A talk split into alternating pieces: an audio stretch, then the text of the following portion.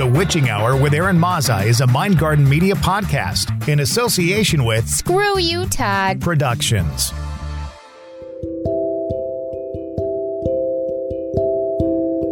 My name is Eron Mazza, and this is The Witching Hour. Hey everyone, it's Eron. I just want to give a big thank you to everyone who listened to my last episode with the legendary and indomitable Lee Morgan. And give you another thank you for joining me for this episode with the wonderful Ru Story as we talk about their newest book, Your Tarot Toolkit. And I also just want to say thanks to everybody who joined me this season, as this is the last episode of season three. And I know you're going to be looking forward to season four as much as I'm looking forward to season four. And as always, if you have any questions, you know where to find me. Hey, Ru, how are you? I'm good. How are you, Eron? Doing good. The sun is finally out in St. Louis. It's 65 degrees, and I am very happy to be here talking to you. Likewise. I think it's 71 degrees in Atlanta, so not that different. Mm, that just sounds so much better, though, because it's Atlanta. The weather's always pretty nice down there year round. Oh, I remember one time I was watching the weather and you guys Mhm. got snow and people just didn't know what to do with themselves. Yep. So I'm originally from the Midwest and I wasn't here for that, but I was here, I think, a year or two after that. And I heard all of these horror stories of like, oh God, there was snow and we did. And I'm like, we had to go to school when there was a foot of snow outside. What are you on about? give us hurricanes, but God, please don't give us a quarter inch of snow. Heaven yeah, forbid. heaven forbid.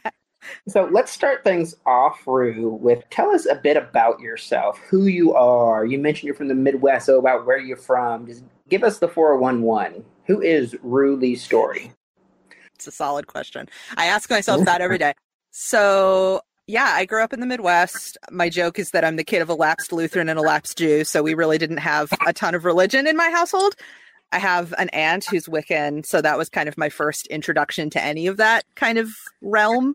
And I kind of didn't know what I wanted to be spiritually when I grew up, if anything, for a long time. And that was super important to me for some reason. I guess because I wasn't raised with it, it felt like this magical, magical thing that I wanted to figure out.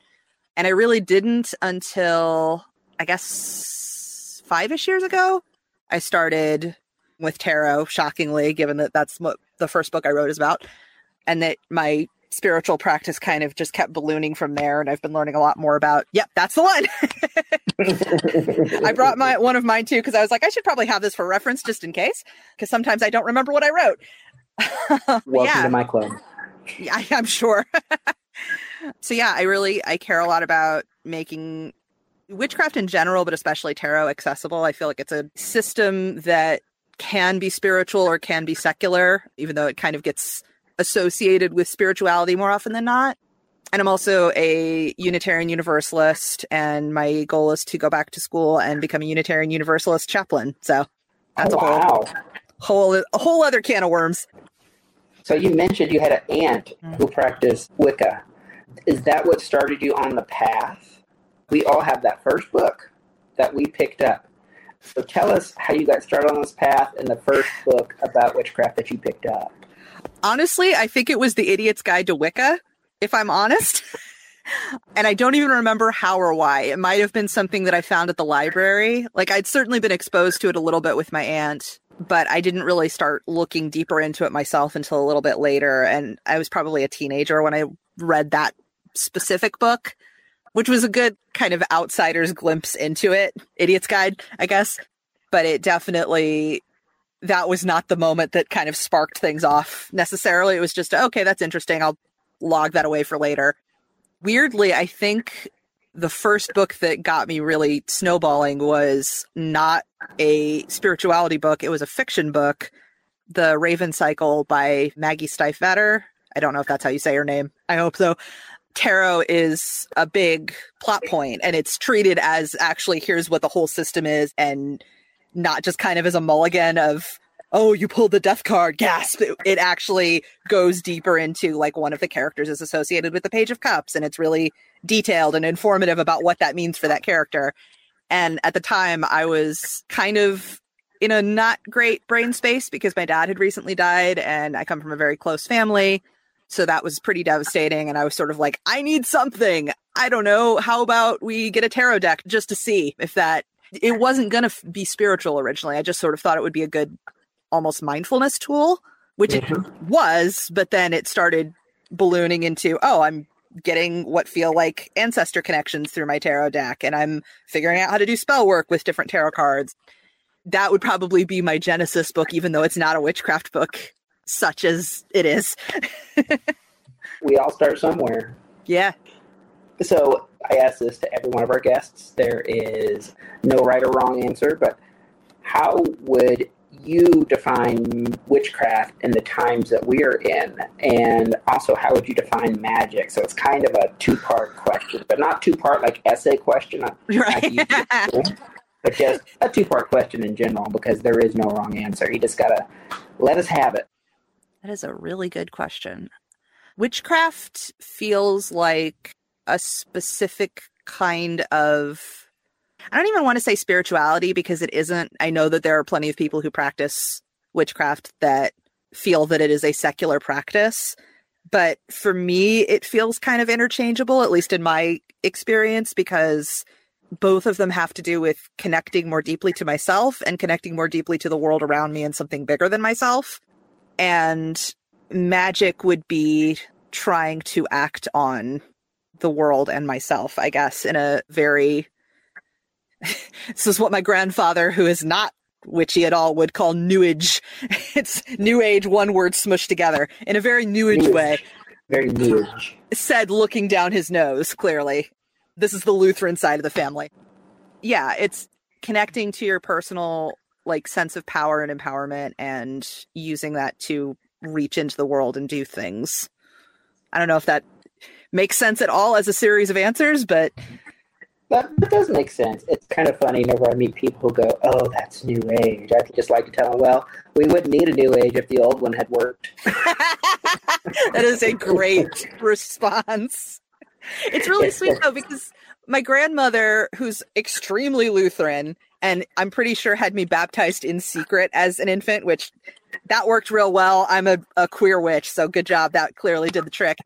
But she has my book, and even though she doesn't get it at all, she's like, "Oh, they're just such a good writer, and this, all of this stuff is so much just about self care." And I, it, I think she's divorcing it from the witchy aspect at all, which is fine. It's just sweet that she's interested at all, but it makes me laugh. Yeah, it's sort of like a it's a situation. It's the same situation with my mom. My mom it's just like, "How's how's that podcast thing you're doing doing? How's that writing thing you're doing doing?" And I'm just Mhm. like, "It's going good." She's like she doesn't want to say the W word. Yeah, yeah. It doesn't make it's not real if you don't say the word. Then you can just pretend it's it's a podcast that's about some stuff that we're not going to think about. But like, it's just kind of like they said in another way. Well, just because you don't see it doesn't mean it's not real. Mhm. Exactly. this next question is going to be something that I believe is going to be in your wheelhouse. How do you feel like the witchcraft and pagan community does whenever it comes to those who deal with disabilities in terms of like inclusivity and visibility? I know you got something to say about that. I sure do. I think it's better than it was when I first started researching it, like when I first picked up The Idiot's Guide to Witchcraft or Wicca. But I think there's still a lot to go. I think something that really felt like a barrier for a long time for me because I have fibromyalgia, I had endometriosis for several years, so I have chronic pain that I deal with every day, and I only have a certain amount of energy that I can use every day, and that fluctuates from day to day. And I see a lot of modern witchcraft books and resources talking about, hey, maybe we don't need all of the trappings. Maybe you don't need a cabinet full of crystals and herbs and wands and all the things in order to practice, which that's great and that's true. And I think that's an important piece of it. But I don't as often see the conversation around, okay, what if I don't have the energy to do an hour long ritual? What if I can't go drum in a circle because that causes sensory overload for me. Like all of these things. And it's impossible to make everything accessible for every permutation because obviously neurodivergence and disability is a huge umbrella with tons of diversity. But in general, I think we can do better. And that's something that I am trying to address, at least on some level, with my blog because I want there to be resources out there for people who have lots of cool things that they could be putting into the world and energy they could be putting into the world if things felt a little bit more accessible and you could open a book of spells and go, okay, I can adjust this a little bit and maybe take out these steps or find a shorter hand for these steps or something so that I'm able to do this as well as someone who's able bodied or who's neurotypical. It's funny that you say that because I started doing that. I am a creature of habit. Mm-hmm. And I'm an earth sign, if that says anything.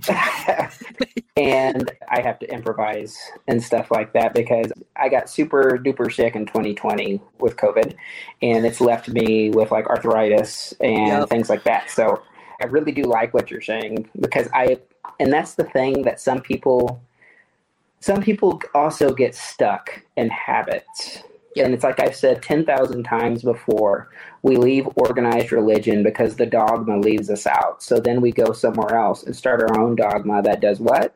Leaves people out. Exactly. And how do you think that we as a community can be more accessible to those who are dealing with disabilities? This is your chance to just make it plain as the nose on my face. I mean, the the difficult thing, like I said about disability and neurodivergence, is that it is such a huge, like even with other minority groups, like obviously there's a huge amount of diversity in the LGBT community, but you kind of have at least a general sense of what that maybe looks like when you say the word queer or LGBT with disability and neurodivergence, there are so many different ways that that can manifest, and what's possible for one person is going to be completely impossible for someone else, even with the same condition. So it's unfortunately not a one size fits all, which I'm sure would make it easier and more straightforward for folks. But mm-hmm. I think just the thing that I would love to see, and I, I am seeing a little bit more with books that are coming out in the last couple of years, especially, and I would love to see become more and more widespread, is just keeping it in mind when you're writing or talking about witchcraft and even just mentioning this is maybe a weird comparison, but you get this. When someone introduces themselves with their pronouns, even if they aren't necessarily 100% great about LGBT stuff in general, you get this, oh, okay, you're going to be cool if I explain my pronouns to you at least so we have a starting point. I mm-hmm. sort of would love to see more gurus and writers and speakers in the witchcraft community just acknowledge from time to time like oh if this isn't possible for you here's some other alternatives for what you could do i just started reading the magical writing grimoire by lisa marie basile i believe is her last name and she immediately was doing that. Like, if you can't do a full bath before a ritual, washing your hands in this specific way could have the same effect. And it was like something inside of me unclenched a little bit as soon as I read that. And I went, okay, this is going to be a good book for me. I feel like with that kind of person, even if I went to an event that she was hosting and she was suggesting something that I couldn't do, because I know that she has that in her mind, I feel like I could approach her and say, hey, what about if I can't do X? Do you have any suggestions or how could I be included? And I would feel more comfortable doing that than with someone who writes in a very traditional, like, well, you have to do it this way and there are no other ways, kind of like you were saying, the dogma. So that's kind of a roundabout way of just acknowledging that your way may not be possible for everyone and leaving that door open for folks to approach you with here's my limitations, here's my capacity. How can we figure this out together? I like that. It's just kind of like a, it kind of goes with like what you're saying. You make it applicable for everybody. Mm-hmm. I feel like the same way. Just like you mentioned about the visibility of like queer people mm-hmm. in like spiritual spaces and in circles yeah. and stuff. Especially yeah. whenever it comes to like getting away from thinking that the only way that you can do magic is with the male female polarity. You know what I mean? Yep. Yep. Yeah, I think about that a lot too. I also just read Bending the Binary by Deborah Lipp, and it was a similar thing of, oh, cool, this person gets it. And is acknowledging yes, that is one way to tap into magic, but it is not the way. It is just one of many possibilities. And that to me is what witchcraft should be. Yes. so your book, your tarot toolkit, what I liked about it is I am not tarot savvy, but I feel Mhm. like you took the tarot and you made it approachable. You know what I mean? Like whenever you Mm-hmm. did the exercises, you had like the what I call the star system. Mhm. From kind of like whenever you go to a Thai restaurant and they're like, you want one star or four stars?" Yes. It's, it's, and I love Thai food, so it worked really good because there'll be some like witchcraft books that like you read and the activity is like five pages long. You're like, I Exactly. remember all this? I'm sitting Right. And when am I going to have time for this? I mean, they were great books. I'm not mm-hmm. knocking anybody. It's just like you're sitting there reading the ritual with one eye Yeah. open. yeah. But like I said, your book made it accessible. Your book brought a lot of clarity to the tarot for me. What made you want to put this, all this knowledge between two covers? What inspired you to do that? It's kind of the book that I wanted when I was starting out with tarot and I couldn't find. So I find with a lot of tarot books, they broadly, and this is a generalization, they tend to fall into two categories. It'll either be here is an absolute beginner's guide that has, you know, the basic meanings for each card, or it'll be something way more specific, like here's a book of spreads that you can do, here's specific information about the court card. All of that is great. And I have many of those books on my bookshelves, to be clear.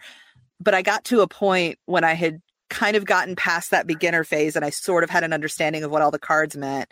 And one of the first things they recommend when you're learning tarot reading is pull a card for yourself every day. And I was doing that and going, cool, I pulled Five of Cups. I know what that means.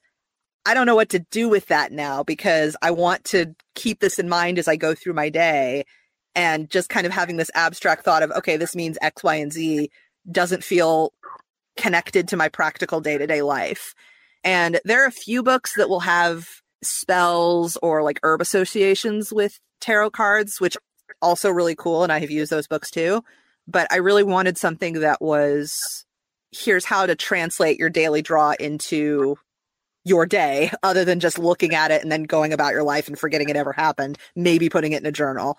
And so I kind of started it out just creating affirmations for myself based on the cards. And then I went, wait a minute, I might have something here. Let's expand on this And then bada bing, bada boom. Here Yeah. is your tarot toolkit.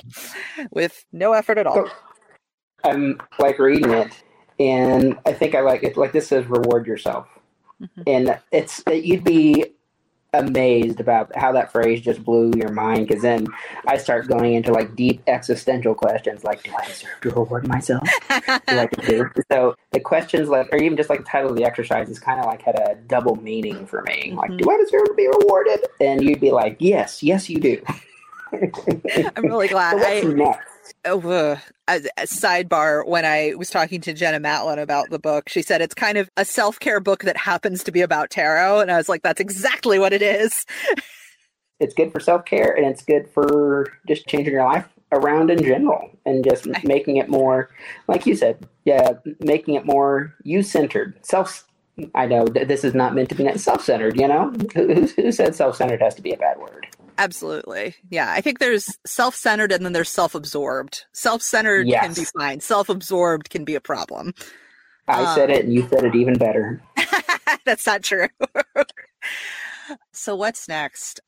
Well, the blog is something I'm working on a lot, which is Tiny Witchcraft. It's on my website and that's kind of where I'm thinking about and writing about making not just tarot but witchcraft in general more accessible. So I'm doing a lot of here's a very basic accessible spell for something. I've been doing a series on the holidays, like the wheel of the year and little ways that you can honor them or acknowledge them without pushing yourself too hard. Stuff like that. And then I'm working on what will probably be another book using tarot to kind of develop your own spiritual practice because that's that's sort of the next thing that happened for me in my own genesis story so i would love to make that more accessible and coming from the uu faith too which is so much about building your own set of beliefs and figuring out what you believe and everyone's belief system can be different and that's cool and beautiful. I want that to be more accessible to everyone and I think tarot is a great tool to start with for a lot of people. Where can we find you out there on the World Wide Web? Where can we find Ru-Lee? My website is rulistory.com, and that is also where my blog is. And I'm also at Ruli Story on Instagram and at tiny underscore witchcraft is where I put the more blog specific stuff typically. I follow you on Instagram. Yay, thank you. So I think what we can do to sum up what Ru-Lee is about, going back to the first question, Mhm. is all you need to be a witch, like you said, you don't need the crystals, the wands, the cabinet full of herbs, or anything like that. All you need is this. Yeah. And you're a witch no matter how much or how little that you perceive you put into it. Absolutely. And it is about your relationship with your craft and not comparing yourself to, oh, but that person is doing so much more and has this huge ritual or whatever. It's about you ultimately. hmm hmm Well, I really enjoyed getting to chat with you today, Ru. Likewise. Thank you so much for having me. This was lovely.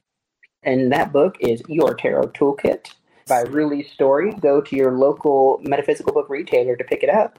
It is published by Llewellyn, and if you can't find it at your local metaphysical book retailer, tell them to order it. Or you can even find it on the interwebs out there too, folks.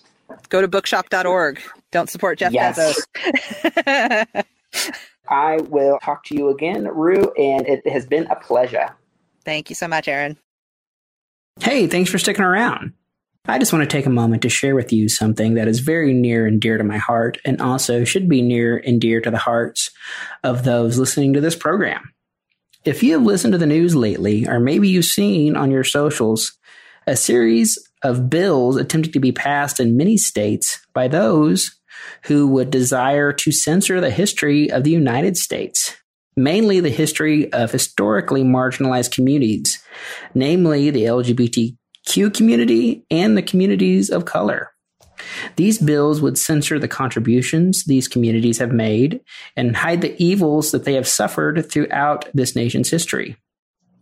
I ask you to take some time and please reach out to your elected officials and tell them you do not support the censorship of history. Bills that seek to ban things such as the teaching of critical race theory and don't say gay or trans bills and drag bans are dangerous, not only because they erase the past, but they are also very dangerous to the present and the future as well. Again, I ask you to partner with me in taking a stand and speaking out. And also, thanks for hanging around.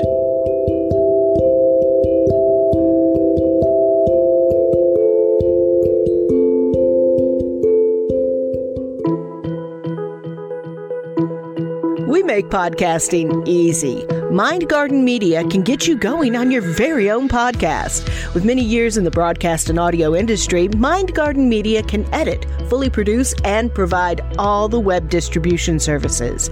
We're podcasters too, so we'll guide you every step of the way to a professional sounding podcast production. For information, email the Mind Garden Media at gmail.com. The Mind Garden Media at gmail.com. Or check us out on Facebook.